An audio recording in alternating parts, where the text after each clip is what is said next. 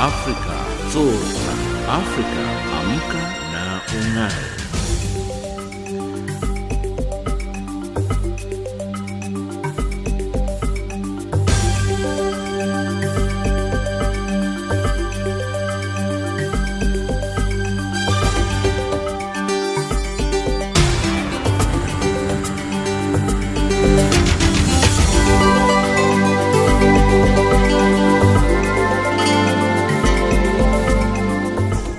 Good morning and a very warm welcome to Africa Rise and Shine. This is Channel Africa from an African perspective coming to you live from Johannesburg in South Africa. We are on the frequencies 7230 kilohertz on the 41 meter band to Southern Africa and on 11925 kilohertz on the 19 meter band to West Africa as well as DSTV's audio bouquet channel 802. I'm Lulu Gabu in studio with Ann Musa, Tabisolo Hoko and Figile Lingwati. In our top stories, on Africa Rise and Shine at the Sawa, U.S. threatens sanctions against International Criminal Court and Zimbabwe swears in new cabinet ministers. In economics news, Cape to Cairo high-speed fiber network goes live. And in sports news, South African swimmers win seven medals on opening day of Kana Championships. But first up, the news with Ann Musa.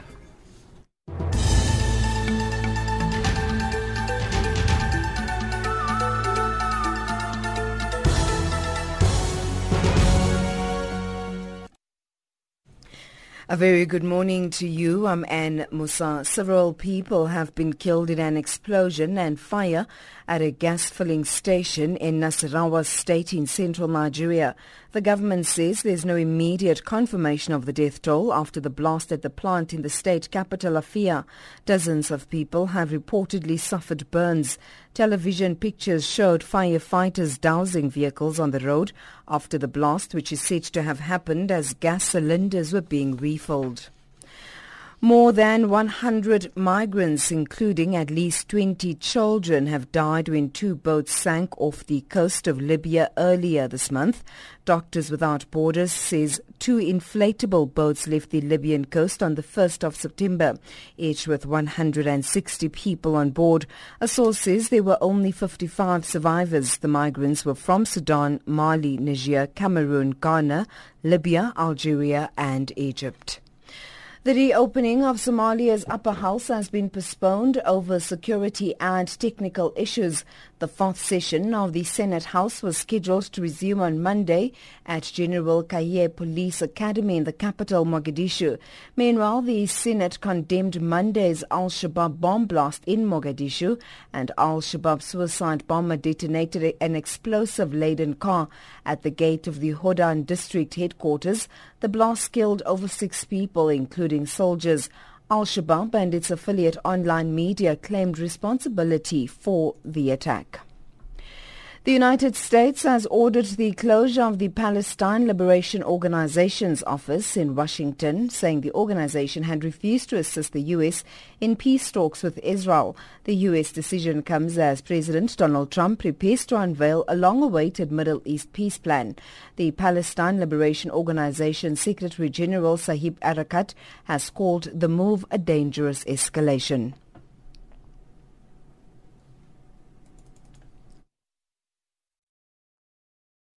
Notified officially that they will close the office and lower the Palestinian flag. And this is an, an affirmation of the U.S. administration's determination to continue its policies of blackmail and extortion, and undermining the peace process and the two-state solution. And finally, over a million people have been ordered to evacuate from areas on the U.S. East Coast as Hurricane Florence makes its way there.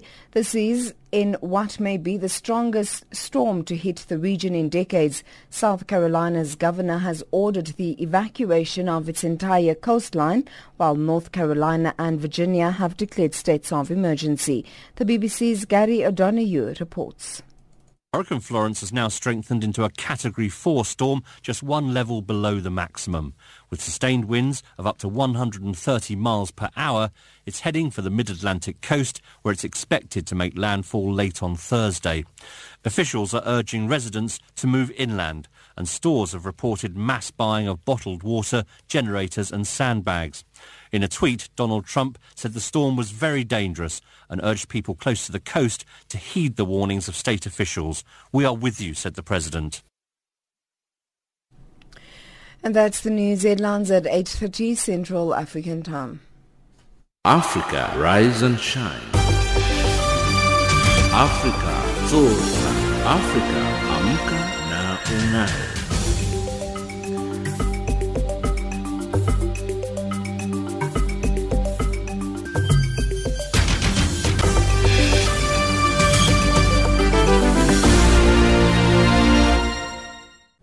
U.S. President Donald Trump's administration has threatened to impose sanctions on International Criminal Court personnel if the Hague-based court continues investigations into alleged U.S. war crimes in Afghanistan.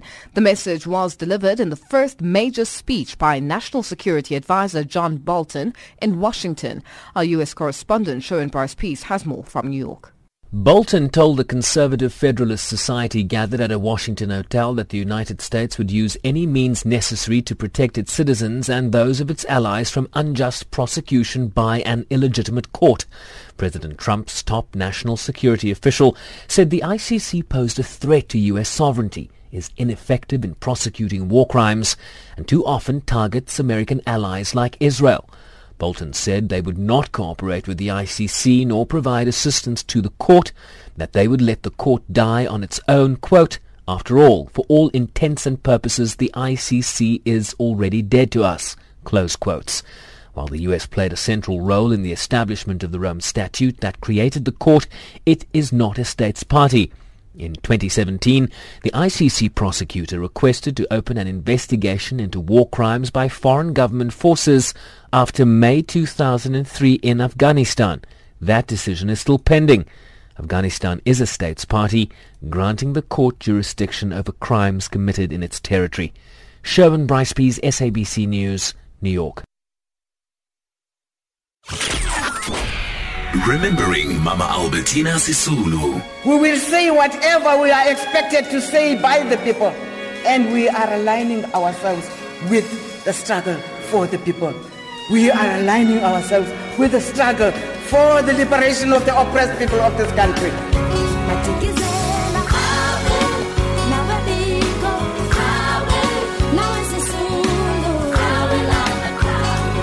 Hashtag Mama Sisulu Centenary. Channel Africa leading the Women's Month conversations. The midterm election in the United States in November is, is shaped up to be a battle not just between Democrats and Republicans, but also between the current president and his immediate predecessor. Former President Barack Obama has made a bold play on the national stage since the beginning of September, delivering three key speeches that have made him a key figure in Democratic hopes to regain some power in Congress. And while his successor, President Donald Trump, is not on the ballot, his agenda will be, with these two figures, highly popular in their respective parties, likely to play crucial roles, roles in November's outcome. Sherwin Bryce-Pease reports. While President Trump has used his Twitter handle to consistently attack his predecessor, Obama has largely remained silent. That all changed when he spoke at the funeral of late Republican Senator and former presidential rival John McCain on September 1st. So much of our politics, our public life, our public discourse can seem small and mean and petty. Trafficking in bombast and insult and phony controversies and manufactured outrage. It's a politics that pretends to be brave and tough, but in fact is born of fear. That was just the beginning. He'd give two further speeches the very next week in which he attacked President Trump and the Republican Party for fueling division and resentment in the country. I was also intent on following uh, a wise American tradition of ex-presidents gracefully exiting the political stage and making room for new voices and new ideas. I'm here today because This is one of those pivotal moments when every one of us, as citizens of the United States, need to determine just who it is that we are. Both parties have urged their supporters to get to the polls on November 6th, when Democrats need to pick up at least 23 seats in the House of Representatives and two in the Senate to regain control of at least one lever of government. This was President Trump's response to Obama's very public return to politics. He said, uh, what do you think of President Obama's speech? And I said, I'm sorry, I watched it, but I fell asleep. I found he's very good. Very good for sleeping. I think he was trying to take some credit. He was trying to take credit for this incredible thing that's happening to our country. If the Democrats got in, I have to say this to President Obama, and it wasn't him, but would have been the same thing. If the Democrats got in with their agenda in November of almost two years ago, instead of having 4.2 up, I believe honestly you'd have 4.2 down. You'd be negative. You'd be in negative numbers right now. You'd be in negative numbers. Referring there to the country's current economic growth after President Obama argued it was a recovery that started under his watch. By the time I left office, household income was near its all-time high and the uninsured rate had hit an all-time low, and wages were rising, and poverty rates were falling. Uh, I mention all this just so when you hear how great the economy is doing right now, let's just remember uh, when this recovery started. Uh,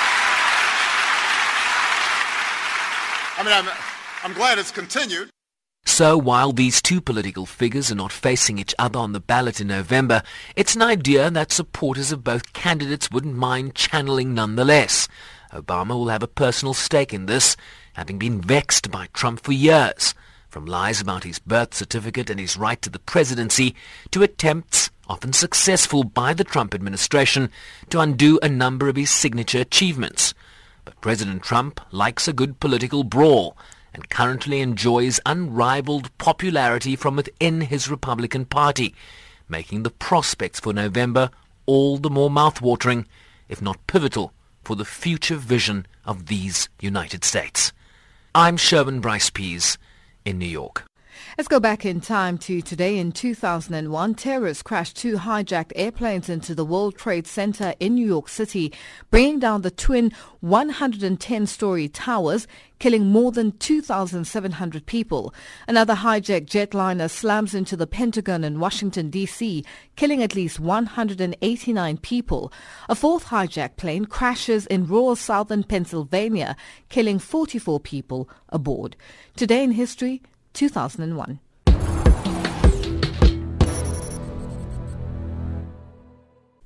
A controversial Kenyan special police unit is dividing opinion across the country. They've been accused of extrajudicial killings. Businesses and residents say their streets are safer. Victims' families and human rights groups say it's a dangerous precedent. The BBC's Jamal Osman reports from Nairobi, Kenya's capital.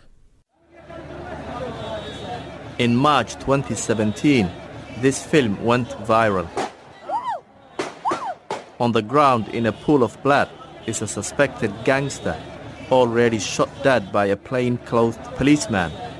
Handed another gun, he fires five more shots, appears to reload, then casually finishes him off. The shooter, Corporal Ahmed Rashid, is still serving as head of a special police unit. Its mandate is to rid the streets of gangsters and criminals. We must be having some goals to achieve. Ours is to get all the gangsters who are within any crime not to happen within our area, whether alive or dead. That one doesn't have any compromise about it. Many locals love him. This man is hunting and killing them criminals and not taking bribes. We pray for them in the mosque. May God reward them. They brought security. We support them 100%. Isn't it better to kill a thief before he kills you? Some condemn him. You can't take the bullet and the gun up. George Morara is the spokesman for the Kenyan Human Rights Commission. You're innocent until proven guilty. We've suspended that system and we are now using shortcuts. And for me, this is a very sad state of affairs because it speaks to a complete breakdown of law and order.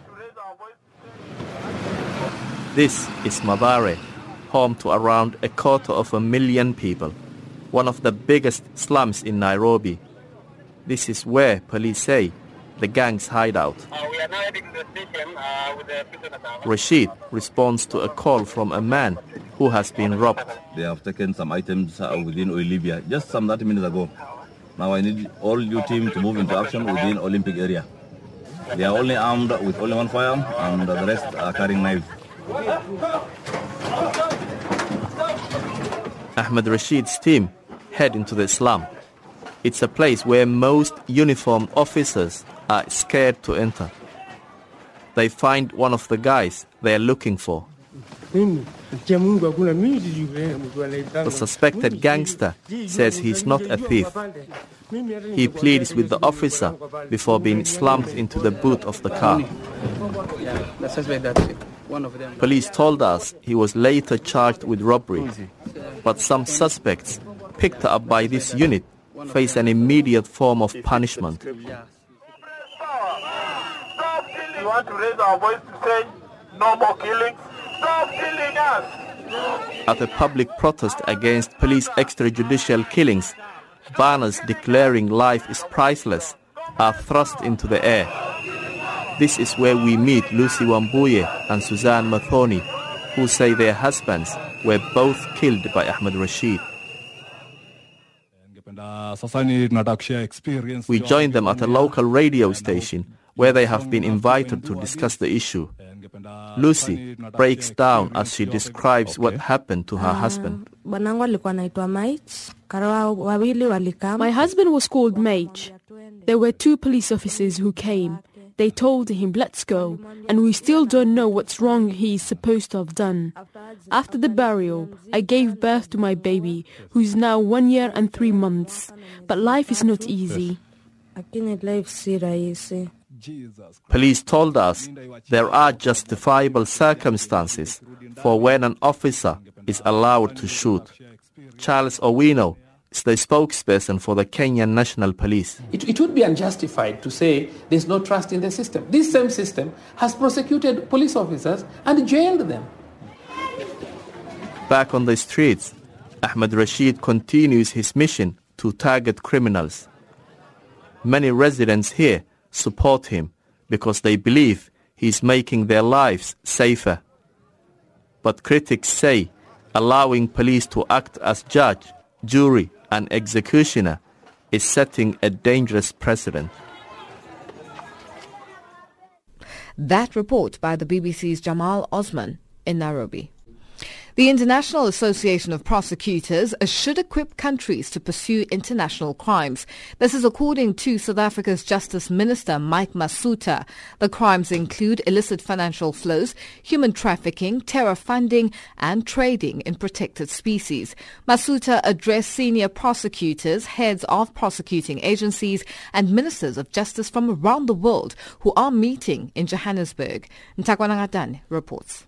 More than 400 prosecutors from around the world and the International Criminal Court are in South Africa. They are exchanging experiences on the need for prosecutorial independence and their challenges. Justice Minister Michael Masutha. In a world where we embrace the advancement of technology and the ever-evolving methods of information sharing across the globe in an instant, it is important to appreciate the need for formal and informal cooperation between prosecuting authorities to support each other in the fight against criminality in our individual jurisdictions. For South Africa, the NPA is only 20 years old, but its leadership has already been decided by the Constitutional Court.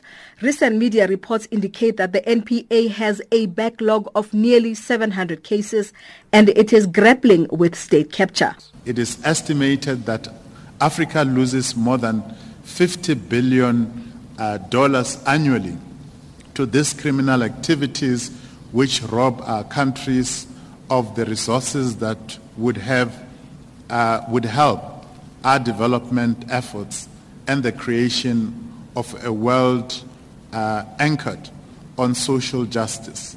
This is criminal gain uh, for the detriment of the continent and her mostly poor people. And this relates to crimes uh, relating to money laundering, um, the uh, uh, trading, illicit trading in um, uh, exotic uh, uh, biological species and other biological products and other similar transnational and organized forms of crime. Masutha appealed to the IAP to equip African prosecutors with skills to handle these often complex and intricate cases. I'd like to suggest that the IAP considers placing this issue on its agenda. This may include practical mechanisms to prosecute the beneficiaries and the repatriation of much needed resources to African countries. Other crimes debilitating the continent include terror funding, human trafficking, and other violent crimes against women and children. The conference ends on Friday. I'm Takwana Ngatani in Johannesburg. Zimbabwe's President Emmerson Mnangagwa has sworn in new members of his cabinet. The ministers took their oath of office at a ceremony at State House on Monday. There are a lot of hopes riding on this new cabinet, which is seen as leaner and more competent than previous ones. Various ministers have promised to work hard to turn around the economy. Simon Muchemwa reports from Harare. I, Emmerson Dambudzo Mnangagwa, President of the Republic of Zimbabwe, do hereby call upon you all, ministers, to take the oaths as prescribed by law. That was Zimbabwean President Emmerson Mnangagwa during the swearing-in of a new cabinet on Monday in the capital. A lot is expected from the men and women who stuck their heads very high, committing to turn the tides of Zimbabweans. Mnangagwa's cabinet is a mixture of old and new faces, but what is more intriguing is the fact that Mnangagwa decided to invite non-technocrats. Oppah Muchinguri is now the Minister of Defense, the first woman in Zimbabwe to hold such a sensitive portfolio, and explained how she plans to yield results. Well, I feel good. Uh, it's an honor, not just to myself, but uh, the women of Zimbabwe. I think this is in recognition of the work that we have been doing as women since before independence and also now after independence in all spheres of life. So this is really something that uh, we appreciate uh, as the women of Zimbabwe, but more uh, as a party of ZANU-PF that this was long overdue. On one hand, the new health minister Obadiah Moyo admitted he is coming in when the country is facing serious health challenges such as cholera. There's a whole array of issues which we want to look at and bring about change. It's all about change. So at this stage I can't say much, but uh, I can assure you that uh, we're looking at bringing in a lot of change. You know, we want to see the system being modernized, you know, and uh, being affordable and accessible. You know, we want the service to be available to everyone. Former Vice President of the Africa Development Bank, Professor Mthuli Ncube, now Finance Minister, is expected to help stabilize the economy. The, the, the, the cash crisis issues are also a symptom of the, of the general uh, poor macroeconomic picture on the fiscal front, on the monetary fund in terms of external confidence as well. All that is causing or impacting the, crisis issue. So really one has to look at the holistic picture in order to, to deal with it. But clearly there'll be steps on the on monetary policy that I'm, I'm going to take. While the entire country requires a new approach and revived political will, ministries of finance, industry, defense, home affairs, mines, agriculture needs more efforts to get the ball rolling. Time is ticking for the ruling ZANU-PF, but as the cabinet took oath on Monday, shock entries such as multiple Olympic gold medalist Kirsty Coventry could not hide her excitement. A lot is expected And as it stands today, the exchange rate between the US dollar and the surrogate currency known as the bond note has soared to 80%. In Harare, Zimbabwe for Channel Africa, this is Simon Muchemwa. Sudan's President Omar al-Bashir has dissolved his government and named a new prime minister, a move aimed at fixing a crisis-hit economy battered in recent months by shortages of bread, fuel and hard currency. Bashir's decision to fire the entire cabinet comes as Sudan faces a growing economic crisis with inflation surging to more than 65%. The cost of food items and other products has more than doubled over the past year, while the foreign currency market has seen the Sudanese pound plunge against the dollar. Our East Africa correspondent, James Shimanyula, has more. I think um, the rationale is uh, to ensure that uh, the government uh, performs perfectly. Actually, the changes expected to be uh, the first uh, move in uh, what insiders, political insiders in his government characterize as a series of radical measures that will overhaul the central and state governments in an attempt to uh, weather an intensifying economic crisis. You know, the, the country has been in the grip of economic crisis, especially caused by the stoppage of, um, of buying oil or rather getting oil from its neighbor in the south. So the country's economy has been highly affected. Hence, the need to trim down or rather to reorganize the secular authority in Khartoum or the government, if you don't mind, by reducing ministers, cabinet ministers from 31 to 21. And then um, the other move is, uh, I mean, the move itself and the reshuffle itself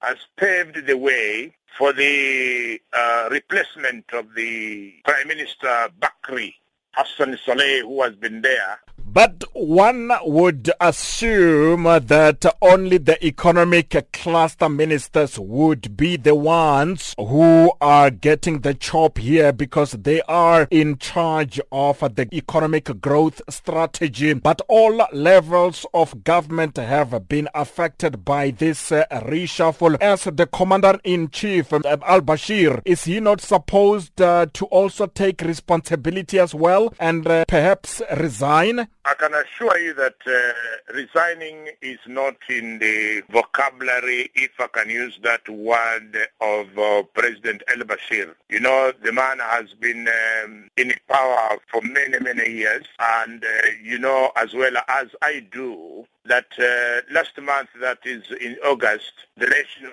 Congress Party that rules the country nominated uh, El-Bashir, Omar Hassan Ahmed El-Bashir, for a new term in uh, 2020 elections. You know, the elections are coming in 2020. That is a year after next year.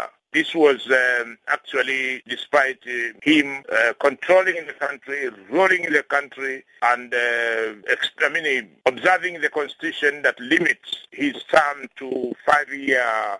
He's supposed to rule for five years, but you know, they elected him or nominated him uh, to vie for the presidency in 2020. But that's a forgotten matter because when 2020 comes, God willing, in Khartoum, Sudan, and in South Africa, and in here, I mean the three of us watching, or three uh, countries watching, El-Bashir is still just a strong man there.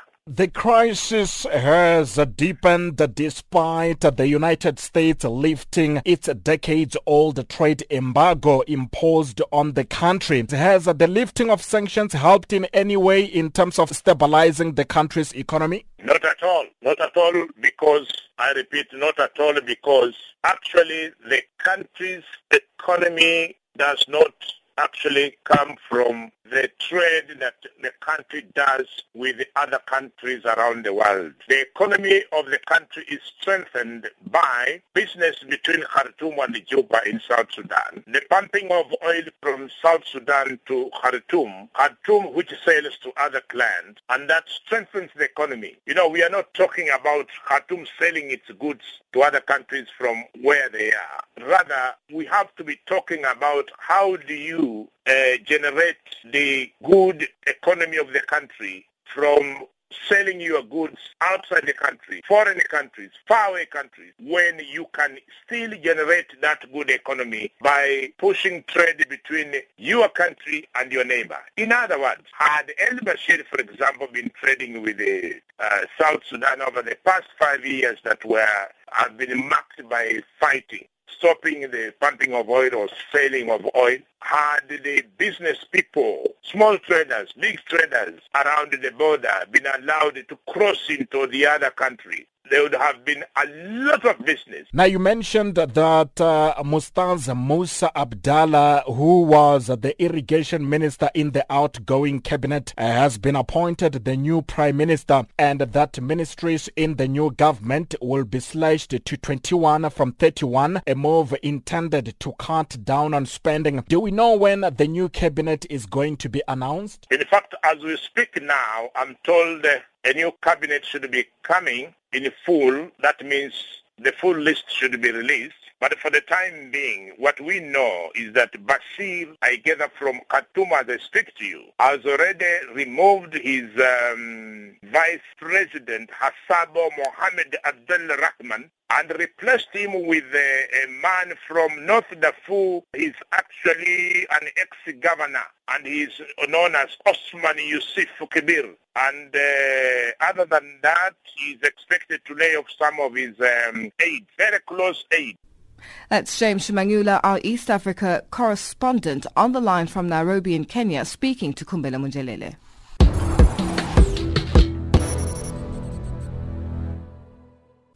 Our headlines up next with Ann Musa.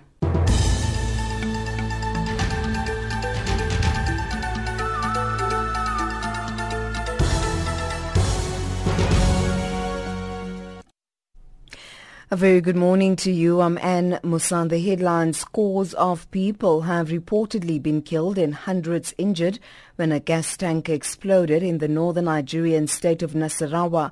Conflicting death reports have emerged ranging from between 7 and 35 people killed.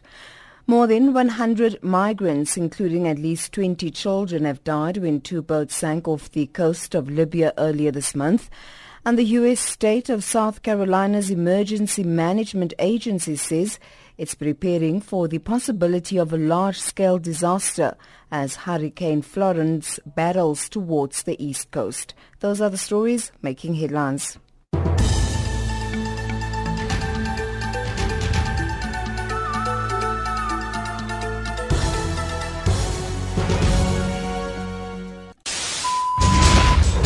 Channel Africa. Colton Joy, Addis Ababa. Silvanus Kalemera, reporting for Channel Africa in Kigali. Africa, rise and shine. I am Hilda Kekelwa in Zambia. This is Simon Muchemwa in Harare, Zimbabwe. Jean-Noel Bamwese, Channel Africa, Kinshasa. From an African perspective, listen to Channel Africa in English, Kiswahili, French, Silozi, Portuguese, and Chinyanja. This is Moki Kinzeka in Yaoundé. Informing the world about Africa. Ntakwana Ngatani in Mohalizuk, Lesotho. And I am Diana Wanyonyi for Channel Africa in Mombasa.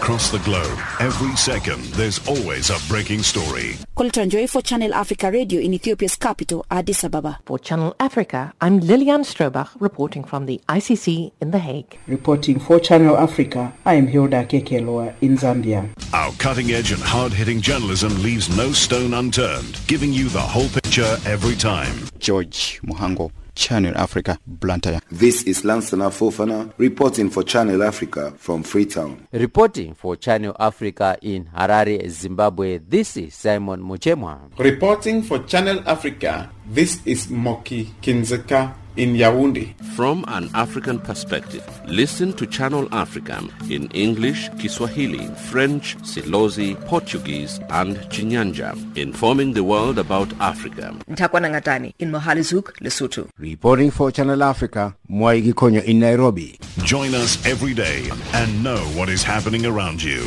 Channel Africa, the voice of the African Renaissance. It's 8.34 Central African time and you're listening to Africa Rise and Shine. A new report by the United Nations Children's Fund UNICEF says half of students aged 13 to 15 worldwide report having experienced peer pre- peer-to-peer violence in and around school. The An Everyday Lesson hashtag End Violence in Schools report states that a number of children were bullied or involved in a physical fight in the last year. This violence impacts student learning and well-being in rich and poor countries alike. For more on this, we are now joined on the line by UNICEF's Meiki Heibrecht. Good morning, Meiki, and thank you so much for joining us on Africa Rise and Shine. Good morning. It's my pleasure and honor to be on the show. Now, Maggie, briefly highlight for us the number of ways students face violence in and around the classroom. Yeah, so basically the global data show that uh, more than one in three students between 13 and 15 experience bullying and are involved in physical fights. Um, and while this affects both girls and boys equally, girls are more likely to become victims of psychological forms of bullying, and boys are more at risk of physical violence and threats. The report also shows that violence involves weapons in schools, such as knives and guns, continues to claim lives. But in this increasingly digital world, Bullies are disseminate violent, hurtful and humiliating content with the tap of a key through either WhatsApp or any other forms of social media or internet.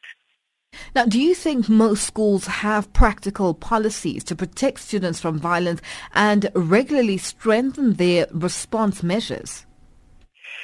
So in South Africa, the government has established the School Safety Framework, which is a diagnostic tool for schools that helps them provide standard guidelines to develop and monitor school safety plans and promote positive discipline. Um, there is also an app that has been introduced for learners to report violence and forms of bullying and harassment, which is now becoming introduced in Gauteng uh, schools more and more. However, of course, it is very important to empower children themselves with life skills um, and, and resilience to understand their body's protective behaviors, their rights and risks so that they in a timely manner can identify the risks that they are opposed to and report violence, harassment or bullying in a timely manner. Now, talk to us about the long-term impact of such violence on the victim as well as the perpetrator and how it should be dealt with. And also, the from the parents' perspective, because obviously, um, as parents, uh, they would also want to get involved and, and, and deal with the problem. Yeah, so basically the long-term impact of violence on children can lead to uh, lasting physical, mental, emotional harm and jeopardize their ability to become social, responsible and productive members of society. So this, this, this is a major loss to not only the economy but to the well-being of children and their future development and growth. Um, it is very important to empower caregivers and parents in terms of dialoguing with children, especially in the age group of teenagers, to keep them close and open the dialogue and to uh, and to listen to them and their concerns so they can also depict um, elements of risk and distress in a very early stage. So we are supporting government with parenting programs to empower caregivers in this dialogue and parenting skills. And also we are supporting child and youth care in families where there are no biological caregivers. And then we are supporting men care programs in order to involve men in the education of the children and in, in parenting skills.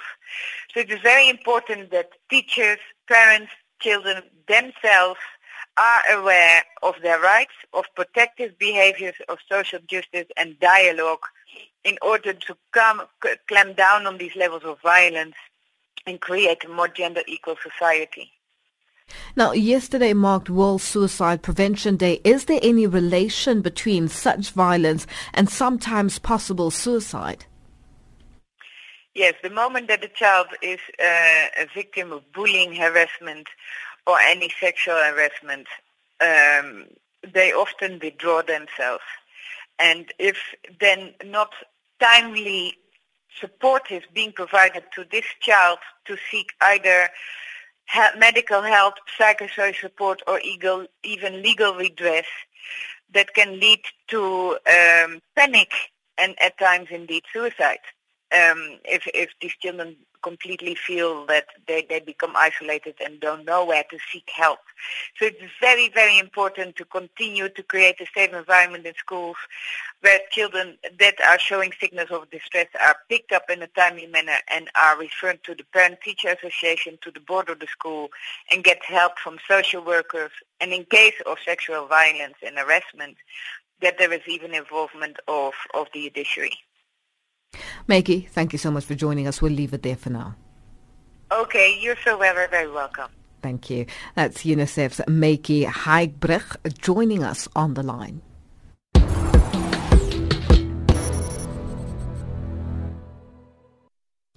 Going back in time to today in 2003, Swedish Foreign Minister Anna Lindh dies in a hospital after being stabbed repeatedly the previous day by an unidentified male attacker while shopping at a department store in Stockholm. Today in history, 2003.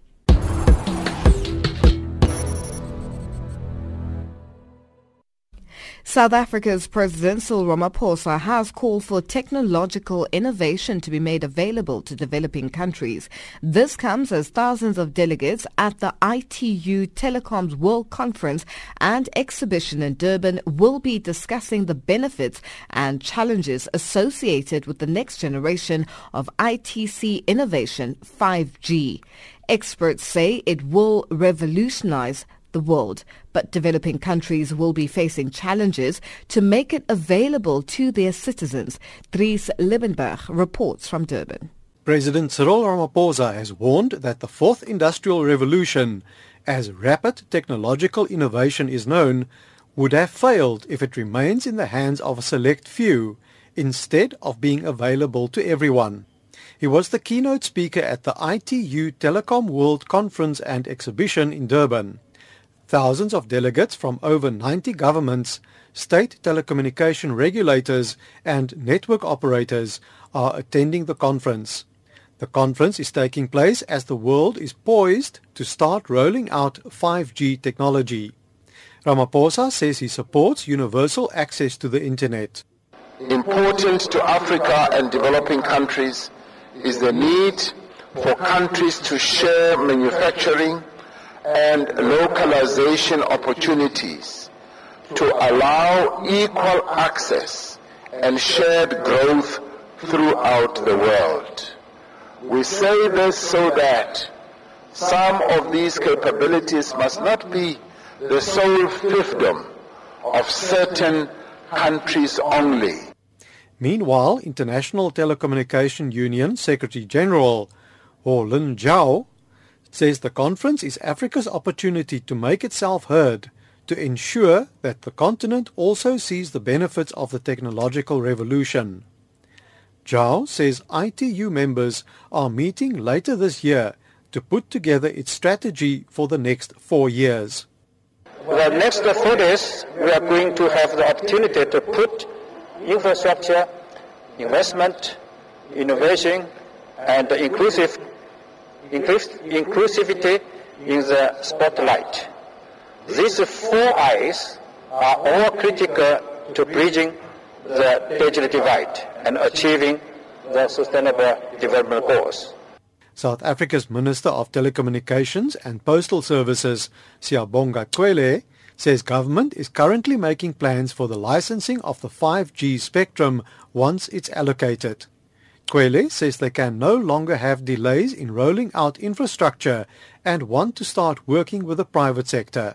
He says the technology will greatly enhance the effectiveness and quality of the country's cell phone network. There's a spectrum which is used in the Internet of Things. There's a spectrum which is critical for the digital economy. And uh, those are the things we're putting in place. That's why we're very happy that our South African companies, MTN, Telecoms, and other international companies, they are really putting foundation for this digital economy. We're rolling out infrastructure, which is basics.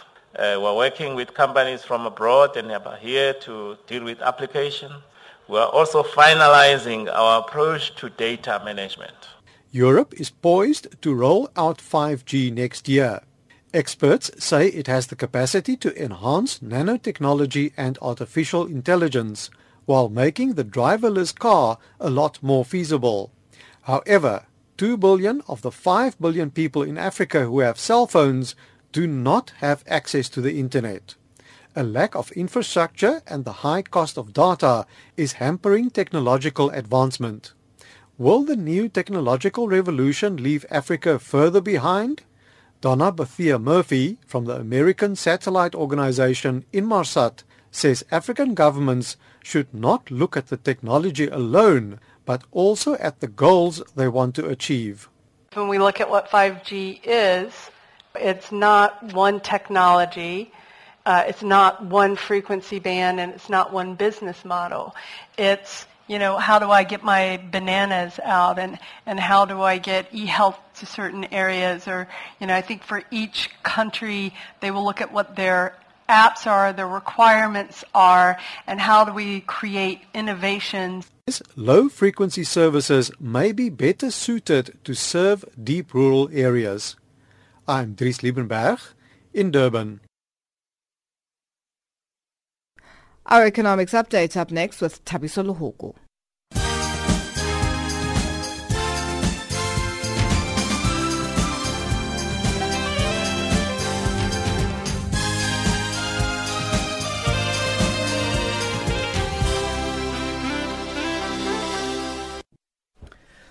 Good morning. You tuned into Channel Africa.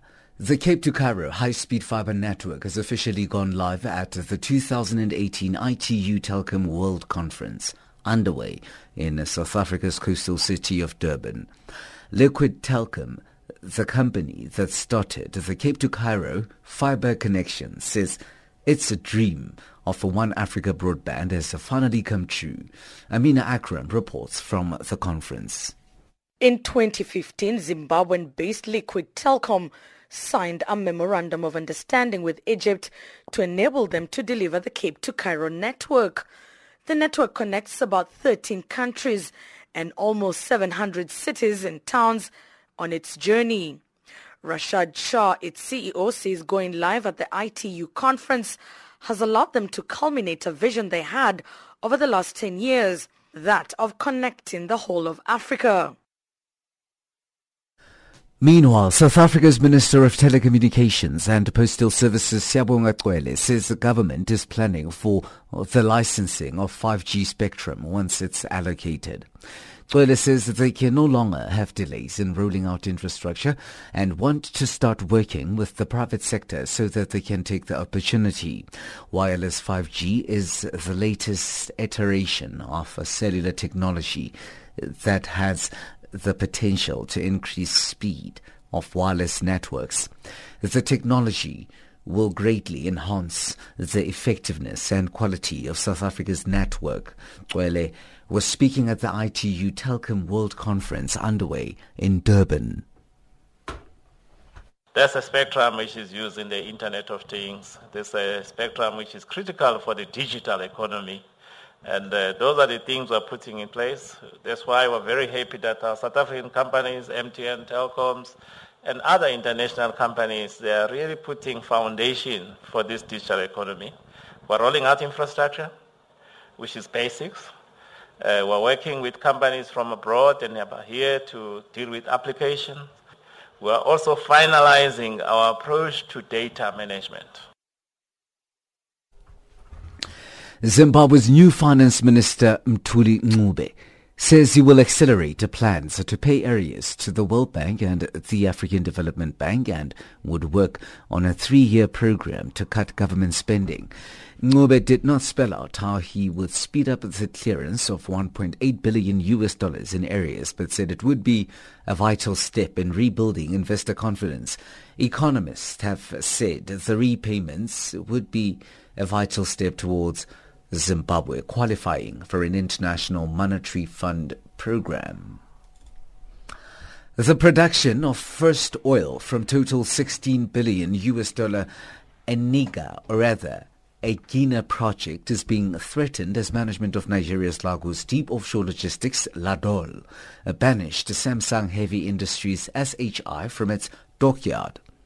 Investigations by Vanguard Weekend showed that first oil scheduled for December 2018 would be likely affected, especially many equipment, including hookup and commissioning materials, have been trapped at Ladol. A senior official of SHI, who preferred not to be named because he was not authorized to speak, disclosed in an interview with Vanguard News that some subcontractors who were engaged for the commissioning had not been able to work. And finally, Chinese multinational Alibaba Group's billionaire co-founder Jack Ma will announce a succession plan to hand the reins of his sprawling empire to a new generation of leaders, but will remain executive chairperson for the time being. Jack will announce the plan on his 54th birthday and the handover strategy will stretch over a significant period of time. Jack, who co-founded Alibaba in 1999, stepped down as chief executive in 2013. He currently serves as the company's international face at top political and business events. Jack Ma. Indicators at the Sawa. The US dollar trades at 1075 Botswana Pula. It's at 1026 Zambian Kwacha. In BRICS currencies, it's trading at 47 Brazilian real, 7016 Russian ruble, 7240 Indian rupee, 686 Chinese yuan, and 1520 to the South African rand. It's also trading at 77 pence to the British pound and at 86 cents to the euro. Gold is trading at $1,193, platinum $784 pounds. The price of Brent crude oil is at $77.50 a barrel. Channel Africa.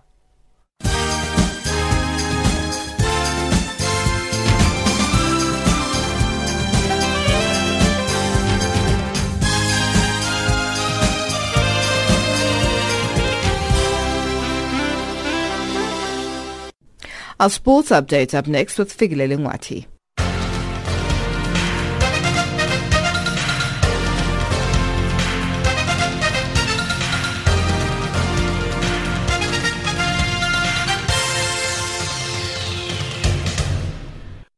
First up in our sports update this hour, begin with swimming news.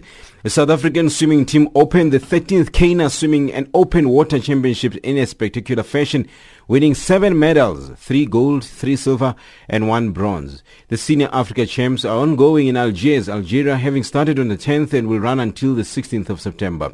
Erin Gallagher blew away the opposition in the 100 meter freestyle and 50 meter breaststroke. She secured South Africa's first gold in the 100 meter freestyle with a time of 54.79 seconds, over two seconds ahead of Egypt's Farida Osman in 56.80 and Algeria's Majahid Nazrin in 58. 0.09 seconds and later in the finals went on to break Chanel van Wyk's championship record in the 50 meter breaststroke.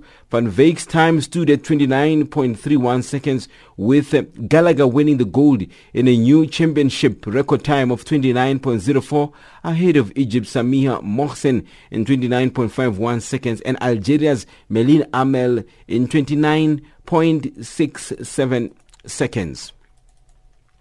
And in hockey news, with less than 80 days to go to the 2018 FIH Men's Hockey World Cup in India, the excitement around the South African men's team is building up fast. Coach Mark Hopkins has roped in a further 12 under 21 players that will join the South African men's national hockey team. Hopkins talks more about his plans. Well, just early 80 days now away from the World Cup. We have selected a, a World Cup training squad of 29 players, of which, as those 29 We'll be taking 18 to Bhubaneswar. And what we do every year is we, ha- we ratify a new squad for the next 12 months. Uh, and that ratified squad is of 41 players, which is the 29 that we will be selecting for the World Cup. And then we've looked to really start thinking about the next couple of Olympic cycles. So we brought in some um, under 21 players um, and a, a, few more players that we feel have uh, the potential to represent South Africa in the next few years, and we want to bring them into that environment and the culture now. And local football news, South African MTN K8 Cup final between SuperSport United and Cape Town City is heading to Moses Mabhida Stadium in Durban once again. This will be happening on the 29th of September at 7 p.m. Central African Time. United head coach Kaitano Tembo is happy with the choice of the venue. Good venue. We always, you know, get a lot of, you know, love and support, you know, in Durban. I think we it's it's a good venue for us, and uh, we we we happy to go there. I hope you know we we we we repeat you know last season, and uh, it's very you know refreshing as well to go to Durban, and I think we, we the, the, the, the boys and the team will love to go to Durban. When you're at this stage, you you have to play anyway. You know, if you really want to you know go and you know lift the trophy you should be comfortable to play anyone and play anyway, which is very important. I think uh, we've got the, the, the, mentality and the attitude, especially with the players which we have, and the experience, you know, to go to Durban and get a result. Meanwhile, Cape Town City coach Benny McCarthy, who has a new team also, is happy about the venue, but also he believes he's got a stronger squad now compared to the team that he took to the final last year. Oh yeah, of course. Um, I've got a new goalkeeper, Peter Lieven, Leeuwenburgh. You know, um, don't have Shuaib Walters no more, so so that's a massive positive for me. Um, I got a goalkeeper that can win me games. You know, I've got a Tokelo Rantie, I've got a Shaka Zulu that I didn't have last season. You know, um, Matthew Rusike, I have. So I've got much better players much, much better players than what I had. So I've got a better arsenal now. Now I can go to war and I can actually see that with, with the, the players I have to go to war with, I can actually win it. That's the sport news this hour.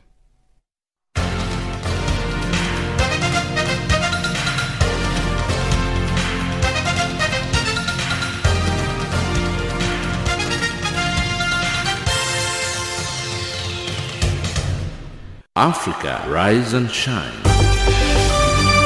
Africa, zorka. Africa, amka na unai.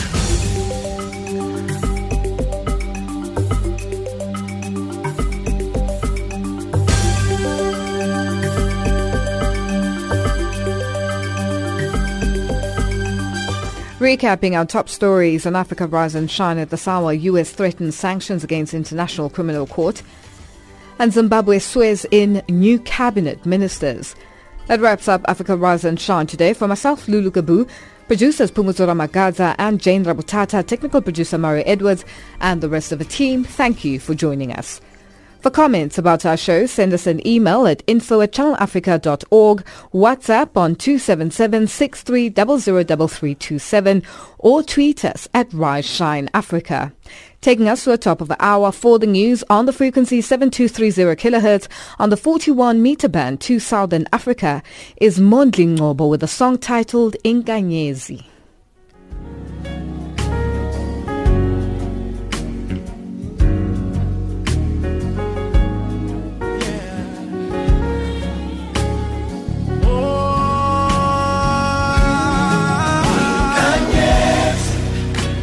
Samilem Kati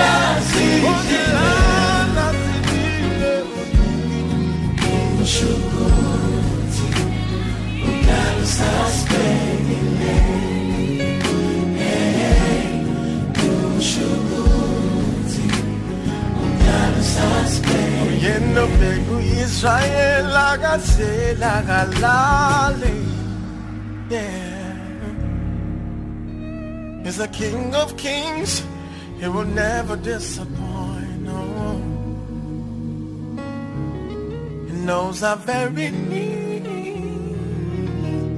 our very